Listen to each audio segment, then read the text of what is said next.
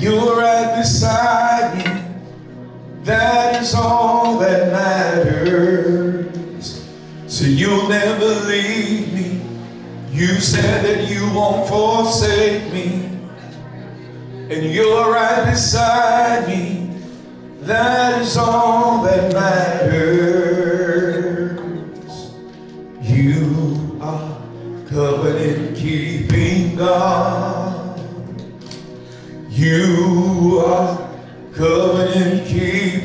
God.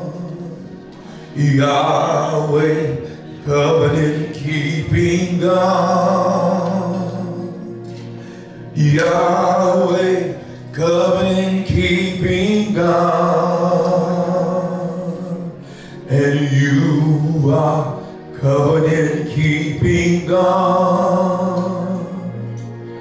You are covenant keeping God. Yahweh, covenant keeping God. Yahweh,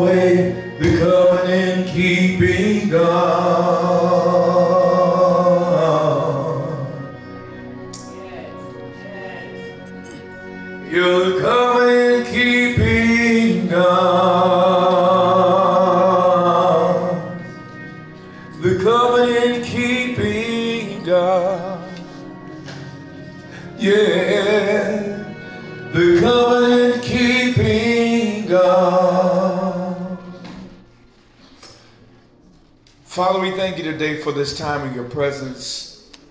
Thank you for this hour of impartation, this hour of instruction, this hour of sharing in the Word of God and sharing in the principles that you've given us on leadership. Now, Lord, we thank you that this is a new day, it's a new season, new opportunities are before us. We thank you for the fullness that we perceive in our lives and for all that your purpose for us as a collective. Now, Father, we ask in the name of the Lord Jesus Christ that as we lean in for wisdom and instruction, for guidance, that as we lean in, Father, you said if we draw near to you, you would draw near to us.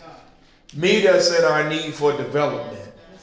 We ask that you will expand our capacity to lead more effectively. Father, help us as a collective to become more and more selfless in our leadership. Father, we know that leadership is not about a position or a title or who we're over, but who we are responsible for. So we ask that you will help us to take up the mantle of responsibility for leadership. Father, help us to lead in season and out of season. Help us to be an example at all times, an example without excuse.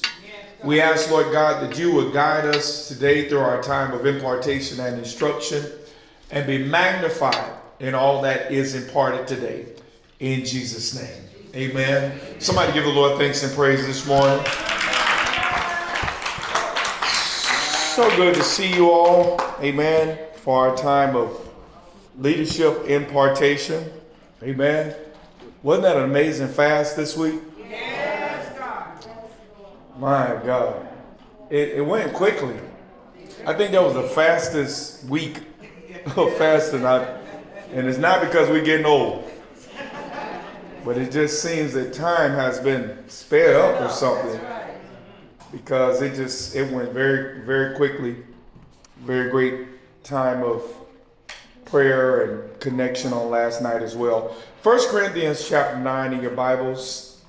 Amen. I want to share a few, a few principles with you today from this subject adaptive leadership. Somebody shout adaptive leadership.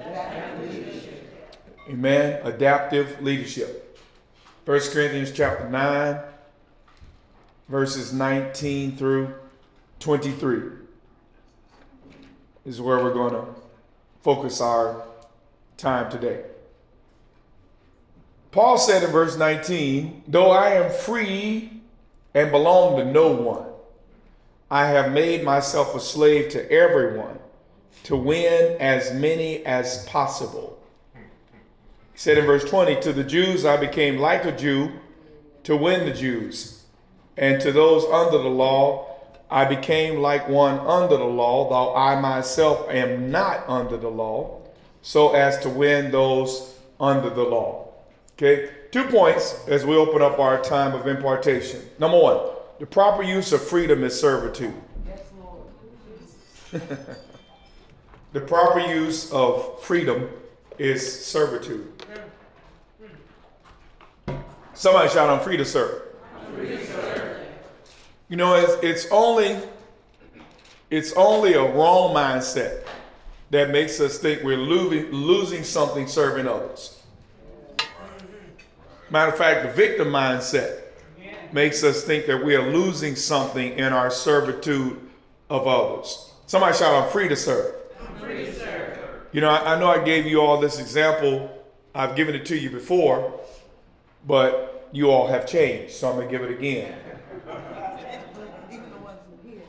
Even the ones who are here have changed. It's amazing. I'll share something uh, the third time, and they're like, "Oh my God, that was the most awesome revelation." I'm like, "You was in the room two times. I said it."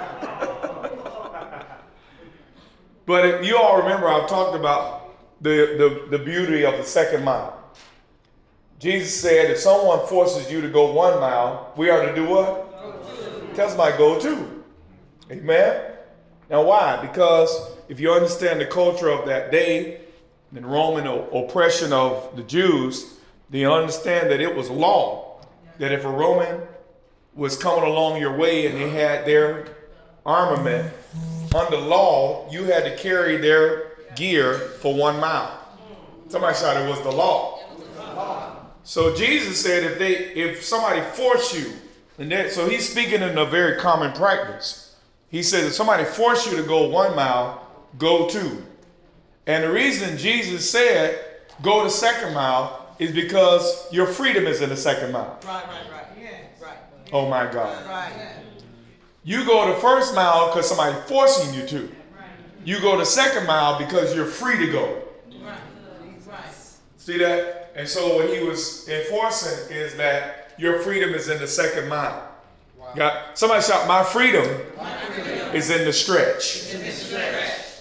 Y'all got that? It's it's it's when I'm going way beyond what's required of me. Oh my God. That's when I'm free. Oh, hello, somebody. Y'all remember I told you go to work and ask your boss for more work? That's when you're free. You realize how many people got promoted because of that one little tidbit of, of advice I gave? Had people got promoted and advanced in their careers because that one little piece of advice. Go to your Go to you did. Go to your boss and ask for more work. Why? Because somebody shot "My freedom is in the second mile."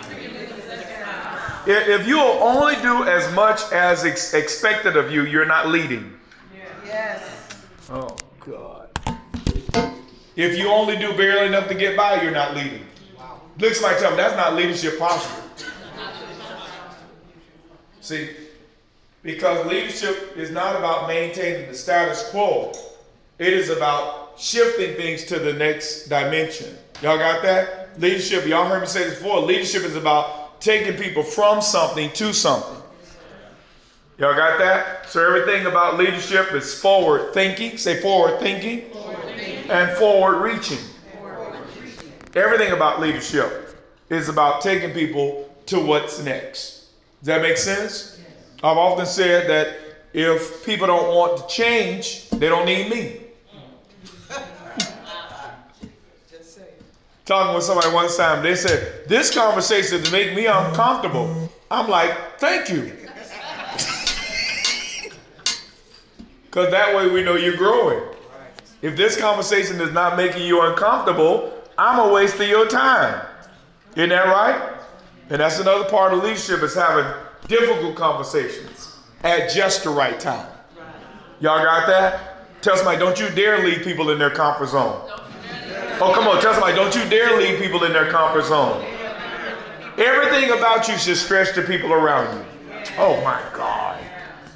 Everything about you should stretch the people around you. Y'all got that? Without your force, but the force of you. Oh my, y'all did not hear what I just said. Look, somebody tell me it's not control, but your life is putting pressure. Y'all did not hear what I just said. Your life is putting pressure. People want to get better just because they work with you. Oh, come on, somebody. Nothing about you leaves anything the same. Isn't that right? That's what it means. That's how you really know that you're having a leadership impact. Is that people want to get better just because of you. Y'all got that? So the proper use of freedom is servitude. Say that with me. The proper use of freedom is servitude. Somebody shout, I'm free to serve. I'm free to serve. Think about how free Jesus was, knowing he was God and washing feet. God doing the most menial task in the whole house. You got to be free to do that. You got that? You got to know who you are to do that. You see that? Because it always comes back down to meeting the basic need. And sometimes we get busy doing so many things, we're not meeting the basic need of people. Y'all got that? So the proper use of freedom is servitude. Here's the next key. We're going to verse 19. 1 Corinthians 9 19. The proper use of authority is ensuring the well being of other people. Authority is not about being in charge. When you become the boss, will you know what to do with it? Oh my God. I want you to ask your neighbor, say, neighbor, neighbor. What, will you do will you do when you can do what you want to?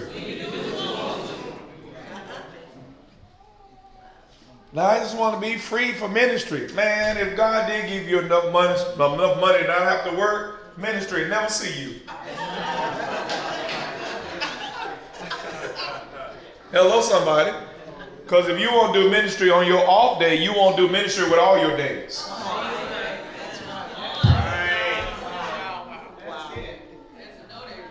Oh, come on. I just want to be in full time ministry.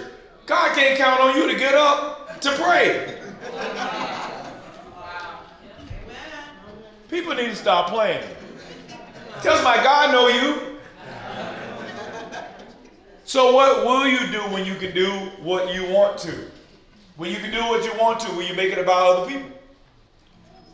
Y'all got that? Because authority, if you understand the proper use of authority, it's about ensuring the well-being of other people. Y'all got that? It's about somebody shout is about who I'm responsible for. Write this down. Will I use authority to create quality of life for others? Oh, come on. That's what that's what leadership looks like. Will I use authority to create quality of life for other people? You know why? I, I think the reason that this is on my mind so heavily right now is that I walked in the bathroom and saw Nelson Mandela in front of the urinal. And I got to thinking. It, it, well, we have a Nelson Mandela in the men's room. All right? Some of y'all didn't know that because y'all don't go in the men's room. Okay? But I got to thinking about the plight of the African nations. I think about how rich Africa as a continent is, how abundant the resources are, right? There really is no lack in Africa. I'm, I'm going to say that again. There really is no lack.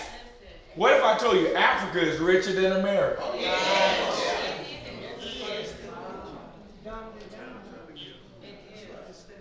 It really is. You know the problem with Africa as a as a as a nation of nations. You know what it, the problem really is? How people in power use authority. That's what it's all about. Somebody right? Somebody is always trying to stay one up on somebody else. Oh my God. Look somebody tell them one upmanship is never the proper use of authority. Trying to get ahead of others at all costs is not a proper use of authority. Trying to make others look bad to make yourself look good is not a proper use of authority. You got that? And so I'm thinking about, I was standing there at the toilet thinking about the condition of the African nations. And maybe it's because I sowed a seed in the African missions this, this week too. I don't know. Maybe I'm thinking about where my money went. No, I'm just kidding. That's a joke. But the point I'm making, I really want you to get that even though the, the, the continent is rich, the people are not. And the only reason the people are not able really to share in what God gave them as a nation of nations is because of who's in charge. Think about that. Because of who's in charge. Y'all see that? Think about Haiti, another nation. Billions and billions have gone into Haiti. Y'all got that? Billions and billions have gone into Haiti. Y'all got that? Everything needed to change the condition of the people has is either there or has been through there. And it never did. Because of what? Who's in authority? Come on, ask somebody, what will you do with authority? What will you do when God gives you the ability to do whatever you want to? So Paul said in verse 19, though I am free and belong to no one. See, that's the basis of servitude is you got to be free to serve. Y'all got that? People who serve and are not free to serve complain about serving. oh my God. Let me show you a slave serving. Where are all the leaders at? Where all the leaders? That's a slave servant.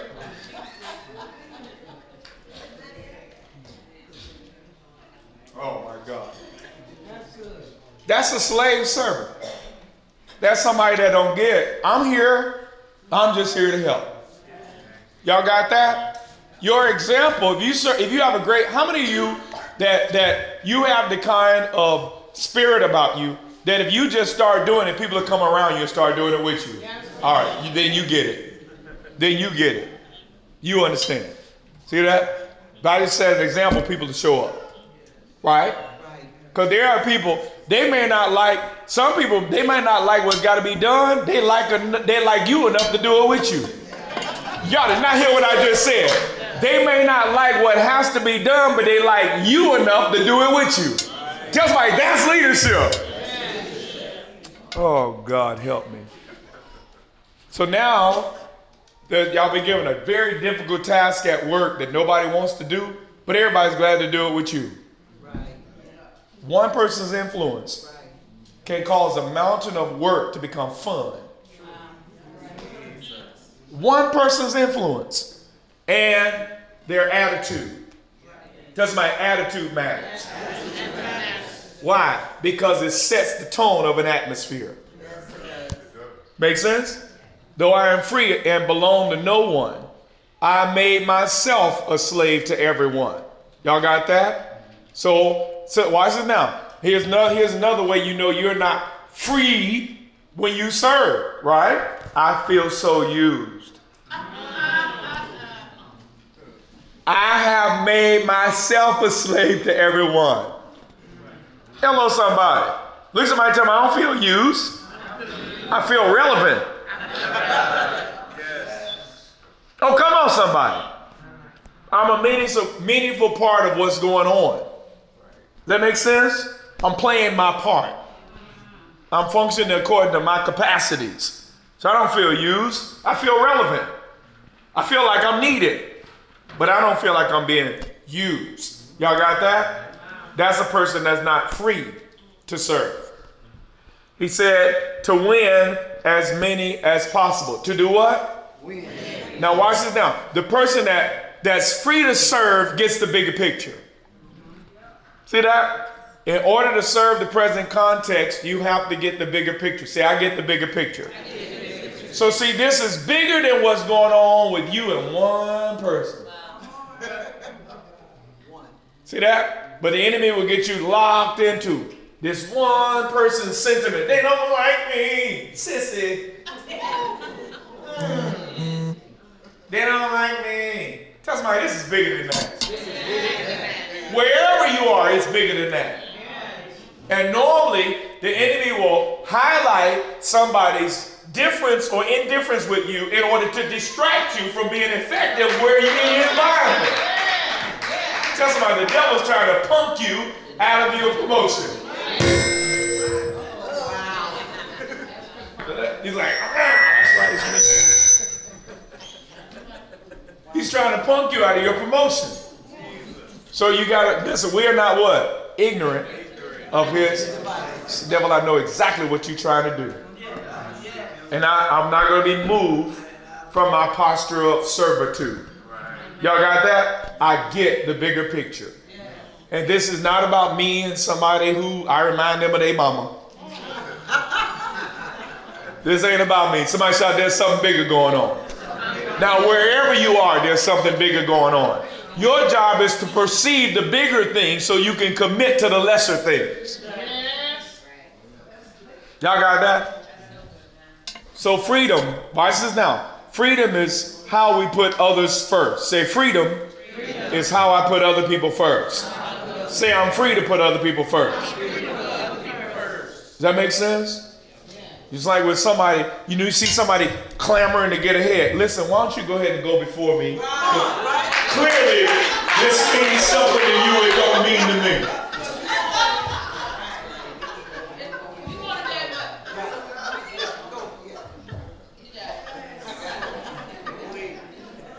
You know what they do there? That's all right, I'm good. False humility. Y'all got that? Freedom is how we put other people first. Write this down. Those who put themselves first are in bondage. Wow. Oh my God. Those who always put themselves first are in bondage. To what? The fear of loss or the fear of neglect. Y'all got that? Say, somebody shout, I got to be free to put myself last takes that's what actual freedom looks like. Does that make sense? All right. Though he were God. He He thought it not robbery to be equal with God, but he made himself of no reputation, taking on the form of a servant. Y'all got that? Now, how could he do that? He was free. He was in bondage to no one. That's how he could do that. All right, verse 20. Paul said to the Jews, I became like a Jew to win the Jews. To those under the law, I became like one under the law, though I myself am not under the law, so as to win those under the law. Y'all got that? Somebody shout adaptation. Adaptation. Now let's talk about adaptation as a leader. When I talk about adaptation, the conversation of adaptation is meeting people where they are and accepting them as they are. Come on, somebody. Meeting people where they are and accepting people as they are. Does that make sense? You know, for example, you should have no expectations of a sinner. Oh my God. Matter of fact, you should not have any religious expectations of a sinner whatsoever. You got that? And and it is not your assignment to express disdain for them in your encounters with them. Look somebody tell them, be nice to nasty folk. Why? Because your niceness is part of your witness. I want to tell you about Jesus because clearly you're going to hell. That is not a strategy. That's, that is not a proper strategy. You may mean well, but nobody getting saved on your watch. That's like that ain't gonna work. But now, but now, now, you pay for that grocery. You may have a way in. You got that? The prostitute just getting off work just picked up her kids, right? Pay off, pay for the grocery. That may give you a way in. Oh, hello, somebody. Just being kind. Does that make sense? Meeting people where they are and accepting them at. You know what happens when you accept people as they are, right? It shocks them. Especially if they know you're a believer. Oh, it shocks them. I can't even believe you talking to me. See that? But that's because dealing with you is a no judgment zone because you know what the mission is. I'm just here to seek and to save that which is lost. Y'all got that? Now, truth be told, right? I've been the hoe you be now. All right, move on. Hello, somebody. I was just a sophisticated hoe.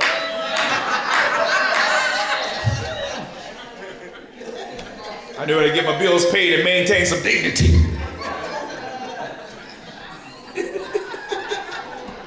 Hello, somebody. You did it in the bar. I did it with a boyfriend. Same hoe. Ho, ho, ho. Now, in order to meet people where they are, in order to accept them as they are, you have to know where you are in the equation. Oh, God. You got to know where you, Paul said, I'm not under the law. Right? So I'm not using rules as my reference point for dealing with people. Oh, my God. Or myself. I'm using freedom because I know that freedom births freedom. Oh, my God. Come on, say it with me. Freedom births freedom. You know why some people don't get saved under some of our watch? Because we don't seem to be happy to be saved. Hello, somebody. If you saved, you ought to have joy. You ought to be great to be around. Does that make sense? You know, I think back over 20 some years ago, and some of my employees from the companies that I ran, and they gave their life to Christ. And to this day, I run into them. They're like, You are the best boss I ever had. Right? And I was saved. I was a Christian, right? But I was fun. Y'all got that? The, a, true story. They had issues. They wanted to work with me. But my managers would call me and say, "Hey, I don't have any work. Body work second second shift. Do, can, can, uh, uh, do you know anybody? Like, you call so and so? Yeah, I called them. They don't. They they got stuff to do today. I said, let me call them. I called. Hey, can you go in and work with so? Oh yeah, I'll be there.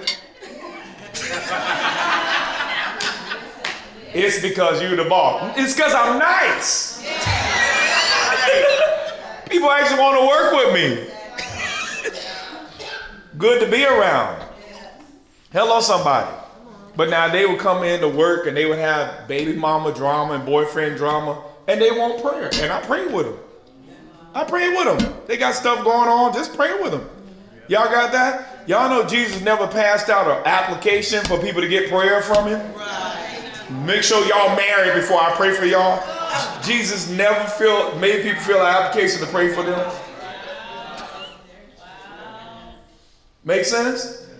Just being God's influence. You tell somebody, be something people will remember for the rest of their life. Oh, look at somebody tell them, be somebody people will remember for the rest of their life. If you can be easily forgotten, you haven't been relevant at all. Y'all got that? If you can be easily forgotten, you have made an impact. But if you made an impact, everybody remembers you because they remember how much your life pushed your life in a positive direction. Does that make sense? And you now watch it now. All of this I'm talking about, this requires intentionality. Ask somebody, do you know what you're doing? Does that make sense? And I'm not going to get into stewardship of influence, but you can't be good at this if you don't know what you're doing. Amen. You know, my employees would try to call in sick to work. I'm like, come on in, I'll pray for you. All right, they get to work, right? I lay hands on them. Next thing you know, they're running around like they never even, like, you forgot you're sick, huh? yeah, I'm good now.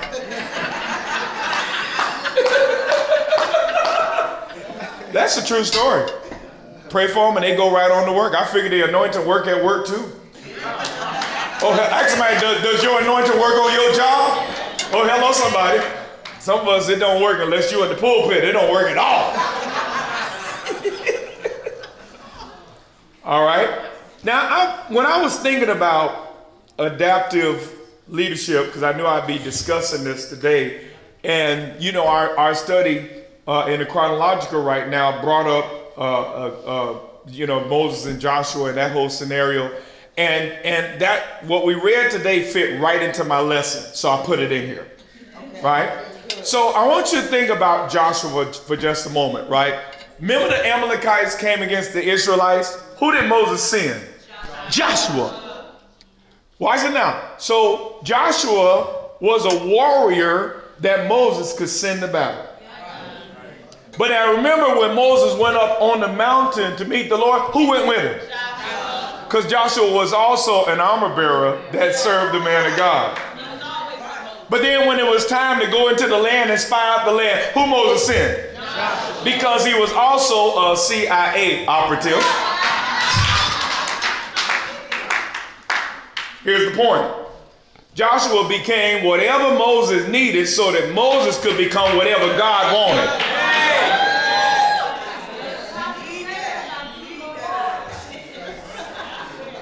I'm going to say that again. Joshua became whatever Moses needed so that Moses could become whatever God wanted. Tell somebody that's adaptive leadership. That's adaptive leadership. I'm not stuck in one mode. I will shift to meet the needs that God has given my leader so that my leader can meet the needs that God has given him. That's adaptive leadership. Y'all got that? That's what adaptive leadership looks like. He was willing to become whatever.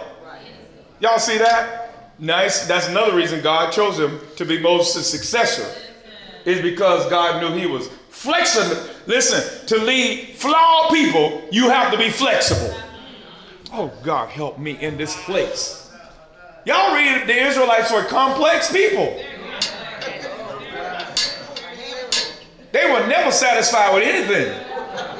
Y'all got that? So in order to lead, um, you know, people with this many issues, you got to be flexible and adaptive.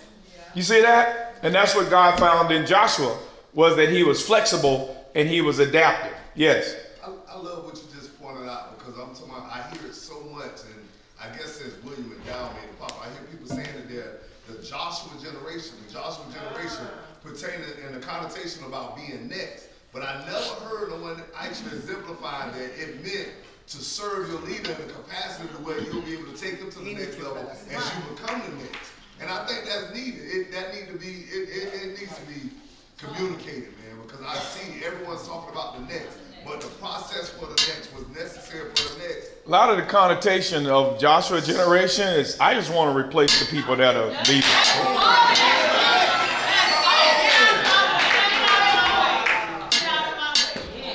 I was trying to get you out of the way so I can do what I feel like God told me to do. Hello, somebody.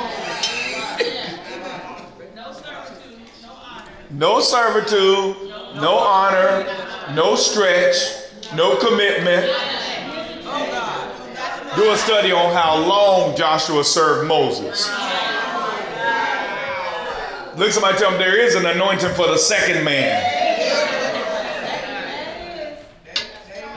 Y'all got that? Tell you another reason that Joshua did not come into leadership of the people until the exact moment he did. He wasn't ready. That's the other side of the conversation. Just my God know when you're ready for it. That make sense? And he did nothing to push himself ahead. He did nothing to make himself look better than other people. Y'all got that? All right. So Joshua would become whatever Moses needed so that God could be whatever, so that Moses could be whatever God wanted. Verse 21 To those not having the law, I became like one not having the law, though I am not free of God's law, but I'm under Christ's law, so as to win those who are not, uh, uh, win those not having the law. Somebody shout, I'm under Christ's law. Under Christ's law. What is Christ's law? What is it? Thank you, Jim. Love. Christ's law is love. Christ's law is love. Once you get love, you don't need rules. Once you get love, then you ain't standing there going, let's see who's supposed to be doing this today. But technically, this ain't even my turn. It's either.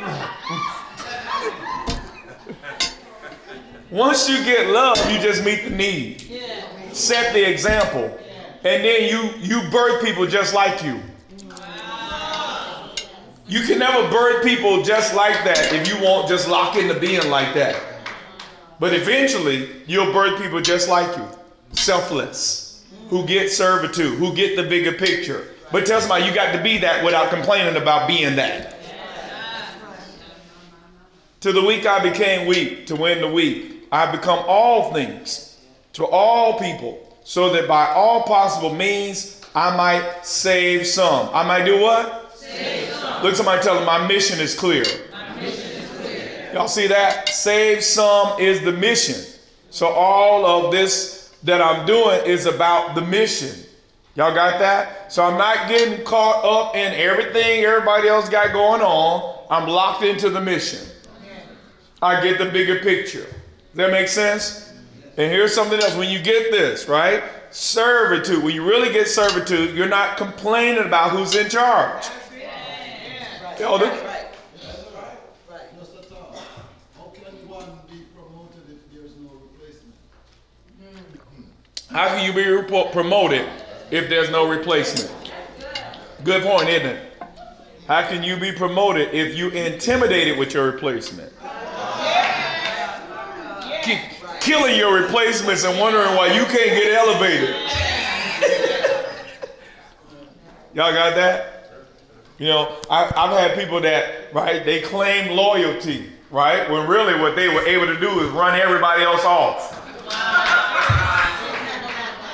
I'm gonna be here with you. Yeah, because nobody else can work with you. You're the reason I ain't got no help. True story. Remove them. It's like a whole team now. I saw a hand. Yes. Um, and that, that servitude, that's what was talked about last night with me and one of my, um, members from the, the former church I was. And she said, you don't miss teaching and preaching. And I said, well, my focus now, is what we teach at my church is that servitude is first. Mm-hmm. And she was talking about me preaching in the pulpit. I said, for one thing, my spiritual mother stripped that from us. She said that it's enough street corners to go preach on, you don't have to fight over the pulpit. And then now, that sealed the deal. Mm. Because I don't have to worry about getting up in front. Mm-hmm. I am part of a body that's pushing forward and being effective in the community. Me in the pulpit doesn't matter to me. If God choose to use me in that capacity, I'll shift and go there. But it's so many things to do in the community and in the world. I don't need to just stand up to the pulpit and do this. Yeah, that's good stuff. That's good stuff. That's good stuff. And, and that is, that's reflective of also discerning the season that you're in. What is this season about? You got that? We we uh, that's another part of being adaptive. Is God, what do you want from me now? What do you want from me now? And I'm willing to become whatever you want from me now. Where has where is my center of influence? You know your center of influence shifts from time to time. And that's one of the ways that you know it's time to do something else because your influence has shifted to another place. And you got to be able to discern that because if you don't discern that, you can undermine your own progressiveness. So that's good. Monique? So that's good what she said because knowing the season you're in, on on my I was always on the stage. I grew up on the stage preaching since seven. The uh, like six months ago, guys, I'm gonna take you off the stage. You're gonna go on the back because now I'm having influence and influence. So Right. now I have people who mm-hmm. preach and teach all over, reaching out to me for like counsel and stuff. I'm like, I can't, but I have to be so content with not wanting the limelight because now God is gonna take me to the background and I have to be proficient there.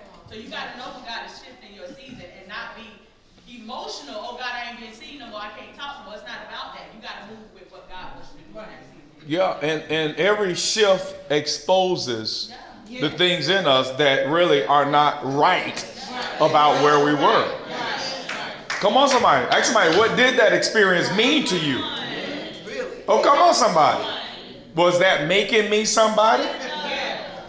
Am I now nobody that I don't have that? Does that make sense? You know, and, and really, when you get this, you can go into, oh my God, you can go into any environment and be effective. Anybody know what I'm talking about? When you really hear what I'm talking about, you can go into any environment and be effective. Isn't that right?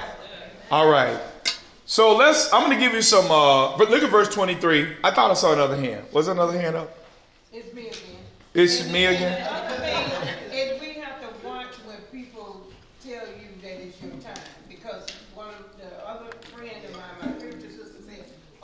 need to come back now. You got the education. You uh, uh, have all this teaching, so you can come back now and make a difference and turn the house of God upside down. She said, so you need to pray and so God can confirm that. I said, well, I think I, I need to pray and ask God to hear that. and he had told me that. So they watched the graduation and everything. So they oh, said, oh, wow. oh, now she can come back. Wow, that's amazing. Yeah. That's amazing, huh? your child.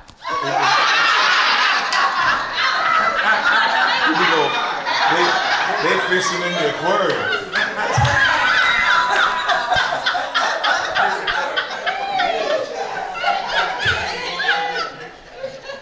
They can't do that, can't they? They can't do that. Verse 23, Paul said, I do all this for the sake of the gospel that I may share in its blessing. So I'm going to give you some keys as we wrap up on adaptive leadership. So, what what does it take for me to be a more adaptive leader? Number one, clarity.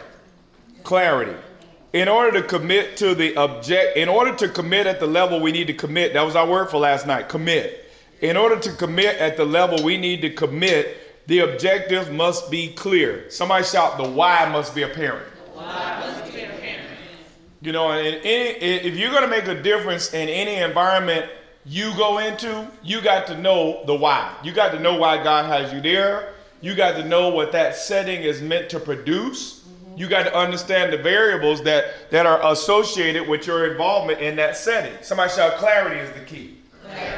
Does that make sense? Sometimes your job is to help them to clarify. Hello, somebody. Anybody ever went into something that didn't know why it existed? It's very quickly people can leave their defining purpose. And so sometimes yours is to bring clarity in that. Number two, and we already mentioned it, security. Security. All right? In order to be adaptive, an adaptive leader, you got to be secure. Uh, a hearty and a settled sense of self and personal awareness. Somebody shout, I know who I am. Look, somebody tell them, I'm secure enough to submit. Amen. Y'all know secure, submit is not a curse word. Oh, hello, somebody. I'm secure enough to submit. Y'all got that? I want to know who's in charge, right? So I want to know who I'm answerable to. I want to understand their vision. I want to see what their goals are because I want to make sure that I collate and coordinate my skills with their vision, their efforts. Y'all got that? I want to make sure that I'm helping to move things forward. See, you got to be secure to do that. Does that make sense? And not going in, I know more than the person who is in charge. You suck. Serve with that knowledge. Serve with that knowledge. You know, I told y'all this before in corporate America, I, one of the things I learned about working in a work environment is that when people put somebody in charge, they know their capacities. So when that person that they put in charge starts exceeding their capacities, you know where they look? Under them.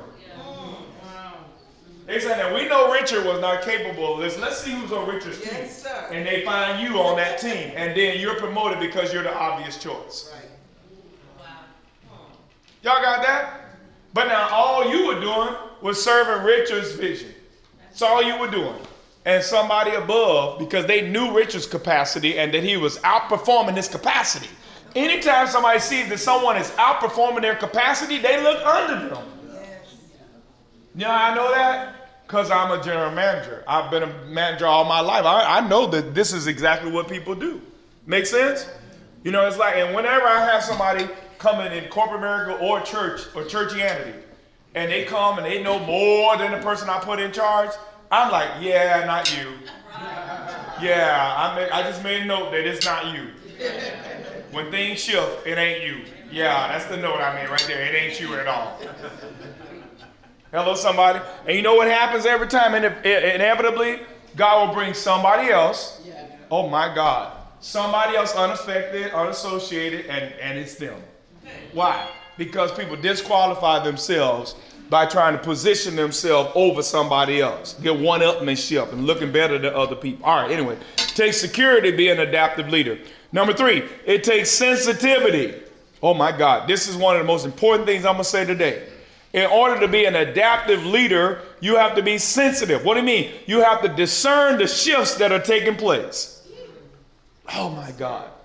You know, before my spiritual father texted me what he texted me this week, I, it was a confirmation to me because I sense that there's a shift that's taking place in this ministry. A, sh- a shift. Now, there are some things that have come to pass that will reveal that something has shifted. But somebody shout, I know something has shifted. Does that make sense? It's for example, I can tell when the scale of our ministry got adjusted in the realm of the spirit. And I'm like, something's about to happen to bear out. Oh my God. Something is about to physically or tangibly happen to bear out what happened spiritually. But I felt, somebody said, I felt it first. So I started preparing myself for it, but I felt it. I discerned it first. So in order to be adaptive as a leader, tell somebody you have to discern the shift. You got to discern the shift. And when there's a shift, here's one question you got to get answered between you and God. What am I now? Oh my God. What am I now? If the con- if the, if this has shifted, right? Then there are new needs. Here's how you remain relevant as a leader. Meet new needs. Hello, somebody. See, people think I'm I'm here. I've been here 20 years. Yeah, right. Thank you. But are you meeting new needs? Oh my God. Think of all the people. Oh my God. Yesterday. What's today? Saturday. Yesterday, I met with a 32 year old woman in my office who had never heard the gospel. I'm sitting there explaining the gospel. She's like, "Nah, I ain't never heard this. Never! Never heard the gospel. Never heard the gospel. You know what that speaks to? We got a whole generation of people in the church coming into our church that have dismissed the church at large, but they like us. Y'all did not hear what I just said to you. Because you know what I know about this young woman? She wouldn't have joined nobody else's church. That's why she like you. She like you. So you get to tell her the message. But now here's the question. Are you now available for a whole group of people that don't know their right hand from their left hand? Ask somebody, are you available again? See that? Or you burn out on church people, even though church people are different people now. Come on, ask somebody, are you available again? Ask the nearest are you available again for whatever God wants? Come on, ask them, are you available again for whatever God wants? If, if, if you, hello, if you won't meet new needs, you are slowly becoming irrelevant. Then get mad because you hit 15 years. For five years, you've done nothing new. Hallelujah. Y'all got that? And I'm like, never heard the gospel, never read the Bible. Come on. Whew. And I'm sitting there like Jim. I'm like a kid in the candy shop. Like,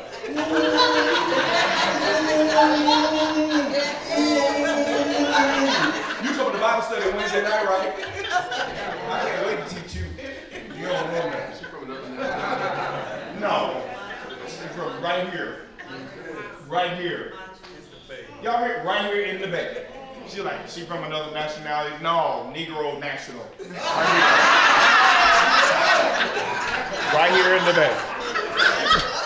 That's what shocked me too. Right here. See, you gotta understand.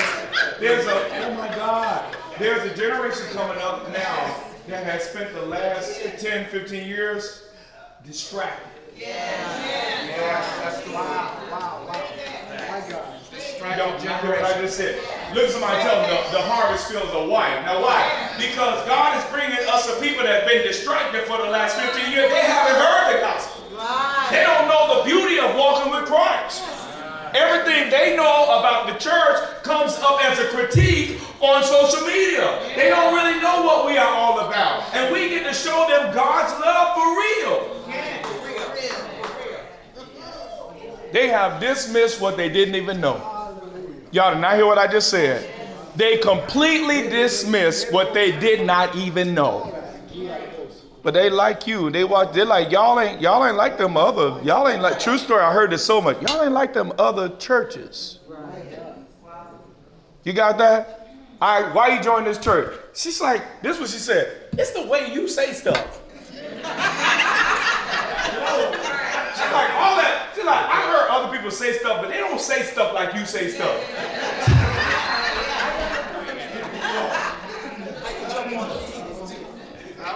this is Giselle. And you be giving examples. And I like examples.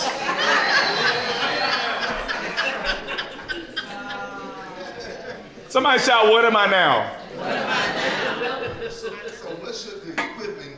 look like in this season for the, for the leader, for the leadership, for us, for me, for whoever? What should the equipment It's on the list. Okay. Yes, sir. The Holy Spirit told me last night that we are to pull closer to the nucleus for us to expand. That's good stuff. Pull closer to the nucleus in order for us to expand. That's good stuff. That's good stuff. All right. So here's what it requires on our part to meet new needs. Here it is. Number four, availability. Yes, sir. You got to make yourself available to be used. Yes. Y'all got that? Which means you have to intentionally disconnect from some of these old people you always been around at the church and intentionally connect to some of the new people so that you can actually impart into their lives. You can't listen, you only got so much time. Right. So if you're always allocated to what you've always known, you cannot be available to meet new needs. And I know we get comfortable because now I got church people I trust. And we hang out. And that's it. Ooh, I can go to heaven now, Jesus. No, and God's like, no, you need to become uncomfortable again. You got to deal with the awkwardness of creating re- relationship with people that are skeptical of you. That's right. Y'all did not hear what I just said to you. You need to lean into the awkwardness of creating relationship with people that are skeptical of you. Why? Because God has brought you into their sphere of influence so you can be an agent of change in their life. Right. Get from around your kinfolk. God, God told Moses. Y'all got that? And now you connected. Thank God you connected. Y'all, y'all can hang out sometime, but not all the time. Because there's a whole new mission field right in the church. Yep. The whole new mission field right in the church. Does that make sense? And I wish I could tell you that was the first 30 something year old that I that had it wasn't. It really wasn't. Does that make sense? I, I know I, I some of y'all may have heard me say this, but I had a, a certain person that that been in church, been in church 20 years. They're 30 something years old. Been in church 20 something years. Sitting in my office, right? And I'm asking them, you know, I, basically I said, if I want to be saved, tell me how I be saved. They could not tell me. Come on, somebody. They could not tell me how to be saved. They've been in church over 20 years. Y'all got that? They've been singing in the praise team for 20 years. You hear me? You're singing about somebody you don't even know for 20 years. That makes sense? And what we discovered in that conversation was you've never even been born again. Led them to Christ in my office. And now they're talking about, oh, how my life has been transformed. Yeah, because now you've been born again. That makes sense? Mission field all around you. God's like, you ain't doing it. I'm going to just send them over to you now, right? all right. So availability is the way. Here's another one. Number five, flexibility. Flexibility means bending easily without breaking. Y'all got that? At this point in ministry, you should be able to stand some pressure. Oh my God. At, at this point in ministry, you should not be distracted by the attitude that people present. Because normally your assignment, a lot of time your assignment will give you a major attitude just to see where you really are. The attitude becomes before comes before the access. I'm gonna say it again. When they are sometimes, so when it comes to the hardest cases, the attitude comes before the access. If you can deal with their attitude, they give you access. Y'all didn't hear what I just said. Tell somebody you got to know the game. I'm gonna say that again. If you can deal with their attitude, they will give you a- access. But now you got to be pretty secure to know that whatever this person manifested ain't about you. Hello, somebody. You got to be out of audition mode. Look, somebody tell me I'm out of audition mode. I'm not auditioning to be me with you, and I ain't got to prove my motives to you. Y'all got that? All I got to do is be me consistently. Does that make sense? All right. So flexibility means that you can bend easily without breaking. Y'all got that? Tell somebody you ought to be durable by now. Oh God. If you've been in this church over five years in the leadership process, you should be durable by now. You ought tell somebody you ought to be able to deal with anybody now. Oh my God. Oh, you ought to be, eh, unless you've been inconsistent, unless you've been missing in action, unless you're taking this for granted, you ought to be able to deal with anybody by now. And not be moved by, oh my God, and not be moved by any of their antics or any of their attitudes. Look at somebody tell them, I am more mature than that. Y'all got that? You see, and, and Prophetess Michelle prophesied a couple years ago, and she told us, I think it was in the staff meeting, she said, the Lord said the prodigals are coming back. And sure enough, a horde of them start coming in. Right? And the question is, did they find the same problem on your face that you had with them when they left?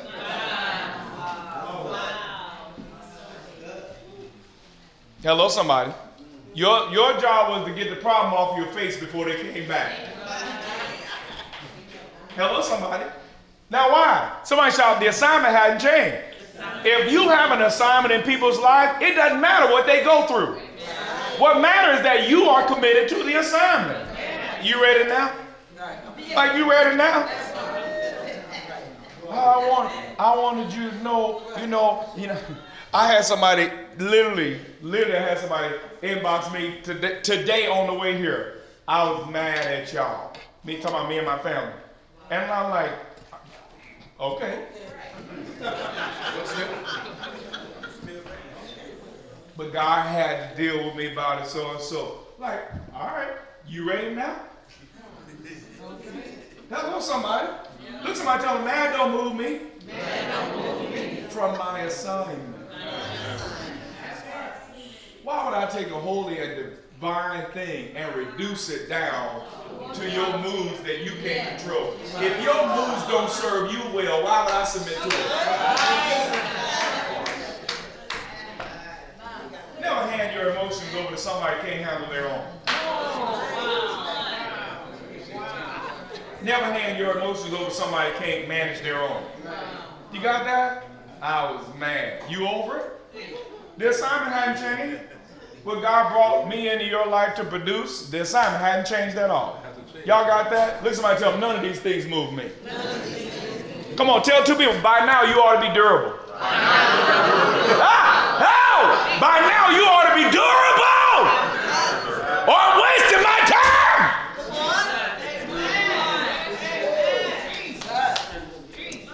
Number six. In order to be adaptive, somebody shout, I gotta come current. Oh God. Somebody shout, I gotta come current. What do you mean by that? Doesn't matter the relationship I've had with people in time past. That's right. Doesn't matter the problems you have caused me. Doesn't matter the drama that you have I've gone through dealing with you. I got to come, hit reset. I have got to come current. God, oh my God. God, what do you expect of me now?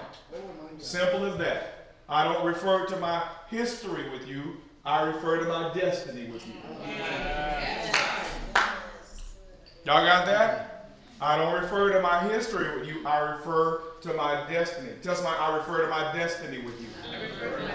That makes sense? Coming current also means, listen to me. Listen to what I'm going to tell you right now. Okay? This generation that's now, oh my God, this generation that is swarming into our church, you cannot lead them the way you will live.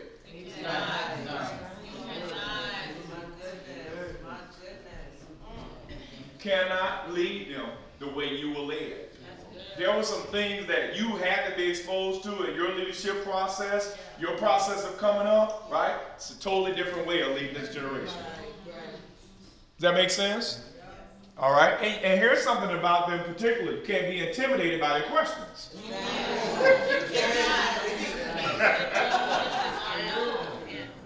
Huh? Teaching new members class. You teaching the members class? You can't be intimidated by their questions. right. right. Y'all got that? Tell somebody you got to be ready to answer the hope of everyone that is in the, in, the, in the book.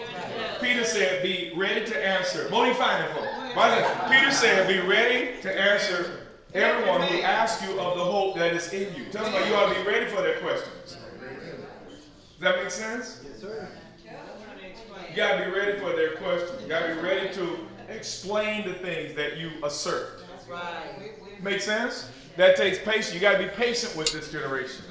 That make sense? You found it? First Peter three fifteen. First Peter three fifteen. What does it say?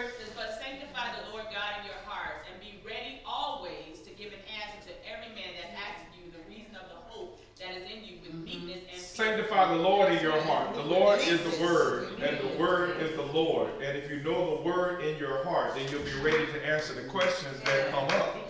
And he said, deal with meekness. What do you mean? Keep yourself under control. Right? You're not defending anything. You're explaining something. Hello, somebody. Y'all got that? But now, if you already walk into a situation feeling resisted in life, you're going to act a fool. But see, because you already feel resisted in life. It's like there's a anti-you everything going on. Now when somebody asks a question, oh God, see, I'm just trying to teach the word. And say, yeah. Now you all. you all. Good question. No, I was gonna say something about that. Sometimes we have to be in a place to answer things. I had a and she was the most, she was my most difficult patient, my most, just a lot of trauma, a lot of stuff. And, um, for six years, yo, actually all her life, she said, I'll never believe in God, I don't believe in God, but you know, what I didn't know was that she watched my life. Mm. And she listened to the conversations that I had with my friends when I thought she didn't hear me. She mm-hmm. listened to the conversations that I had with my parents. And when she would say stuff, I would always give her a positive answer. And so I, she got sick one time and I asked her, I said, what is the one thing that you, you really desire? And she said, I just want some collard greens and I want, she said, I want some collard greens, I want some sweet potato casserole. She said turkey, some leg, and it wasn't even like around that time. And so, um, two of my friends that, that attend church here who can cook really well, whose names I won't mention, but one of them sitting in the room. And so they got together and they cooked a meal. And that lady was so shocked at the love that people who didn't really know her come out of their oh, way to cook for her. And she said, I know this is a crazy thing. She said, but I believe in God because of these collard greens. That lady ate that. Lord was in them They got saved. She said, I saw something. She said, I watched you for six years.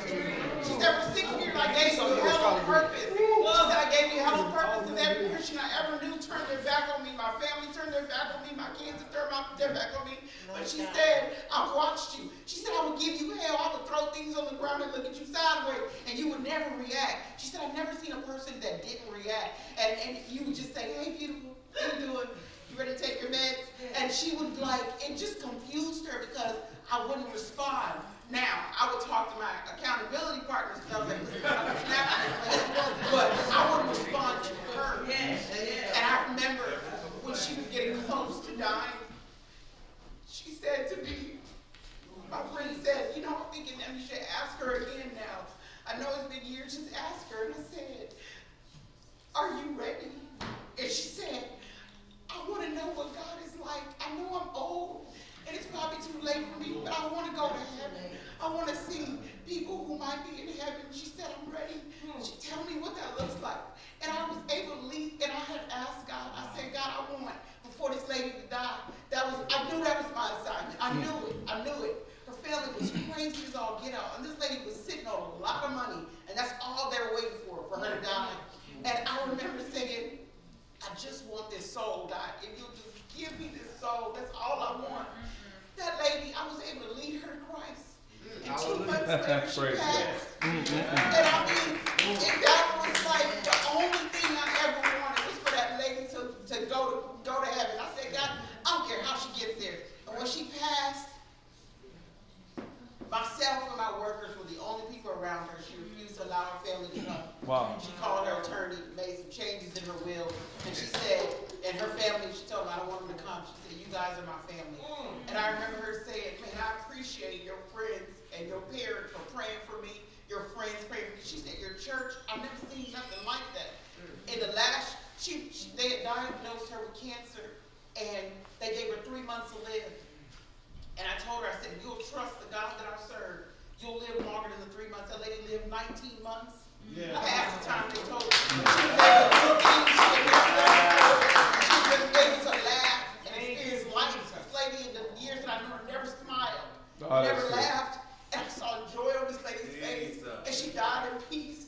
She died in peace. Even though her family weren't there, they were going through whatever, she died in peace. And she said, I'm ready to go and I know I'm going to heaven. And she said, I can see it. I can see it and I'm ready to go. And she said, thank you for being a representation because I probably would have died. Isn't that something? So if you can, if you can get past the attitude, they'll give you access. Oh my God. If you can get past the attitude, they'll give you access. That's powerful testimony. Amen. Somebody put their foot in them greens.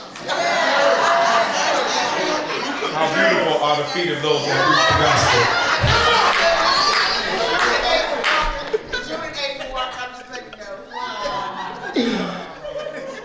Yeah. Who cut those collard greens? Huh? Who cut those collard greens? She just told you. June eighth, yeah. Yeah, give him some. He need to be saved. I'm trying to lead him to Jesus all this time. That's why I keep him close. I'm trying to get him to Christ. You know, sometimes you walk in a, you know, uh, Disney World or whatever, and you see beer is the greatest proof of the existence of God. Now we got another another thing. Collard greens. Proof of the existence. Sit man, college grades. All right. So coming current. Somebody shout times have changed. Now, the message we have, the message doesn't change, but our methods must. Our, mo- our methods are not sacred. Y'all got that? We got to connect the people where they are. You know, like some of you need to get over your aversion to social media. People want to connect to you digitally. Okay, use that. By all means, Paul said, "By I, I became all things to all men." That by all, listen, yes, yes, I'm coming after you in technology. I'm going to learn how to do this because I'm coming for you. Does that make sense? So it's not about what I'm comfortable with. It's about the fact God has given us the greatest opportunity that any generation of the church has ever had.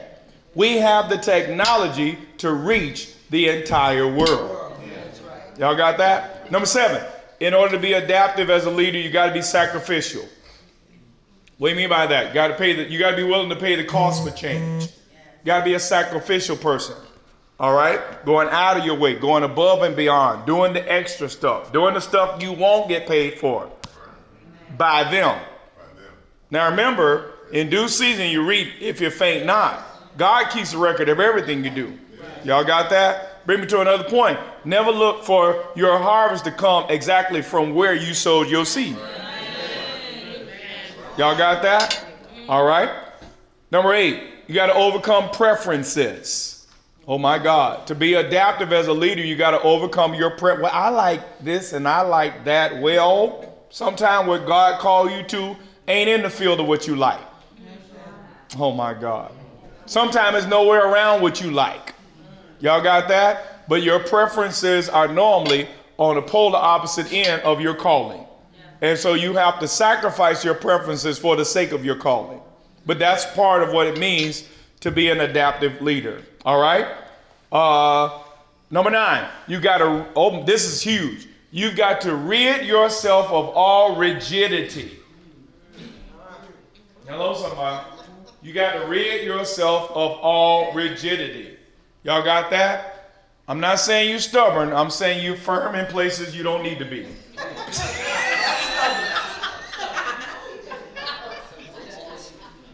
got to get rid of that. That makes sense? Why? Because we want to be useful to God in our generation.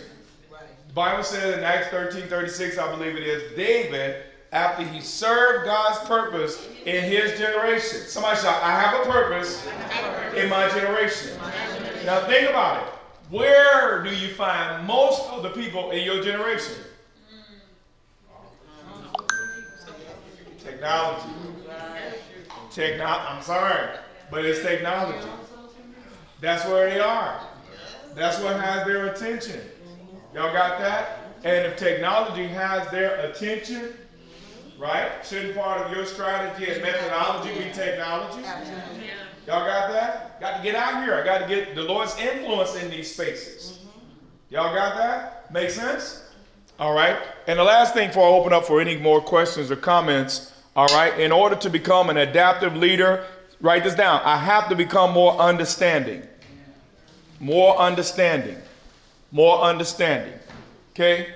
That's one of the most critical aspects of winning with people is that you have to be a person that wants to understand them more than you want to convince them of anything. Y'all can I hear what I said? You got to want to understand them. Listen what I learned a long time ago. People who feel understood are more inclined to cooperate with you. Isn't that right? Y'all got that? People who feel understood are more inclined to cooperate with you. All right? So we want to be adaptive in our leadership style. That adaptivity, that flexibility, that willing to, right? Look, somebody tell them, I will flex for the Lord. Right? That, that willingness to flex for Him is what makes us relevant to Him. Y'all got that? Understand there's a difference between your value and your relevance. Okay? Your value has already been established by Jesus Christ. Your relevance is established by your decisions. Oh my God. To adapt yourself to be what God needs in whatever uh, scenario that God has inserted you. Amen? Anybody have any questions or any comments before we wrap this lesson up? Ebony, I see you. Yes, uh, is that Shanika? Yeah, Ebony. So last night, the Monday, the member about compassion. Mm-hmm.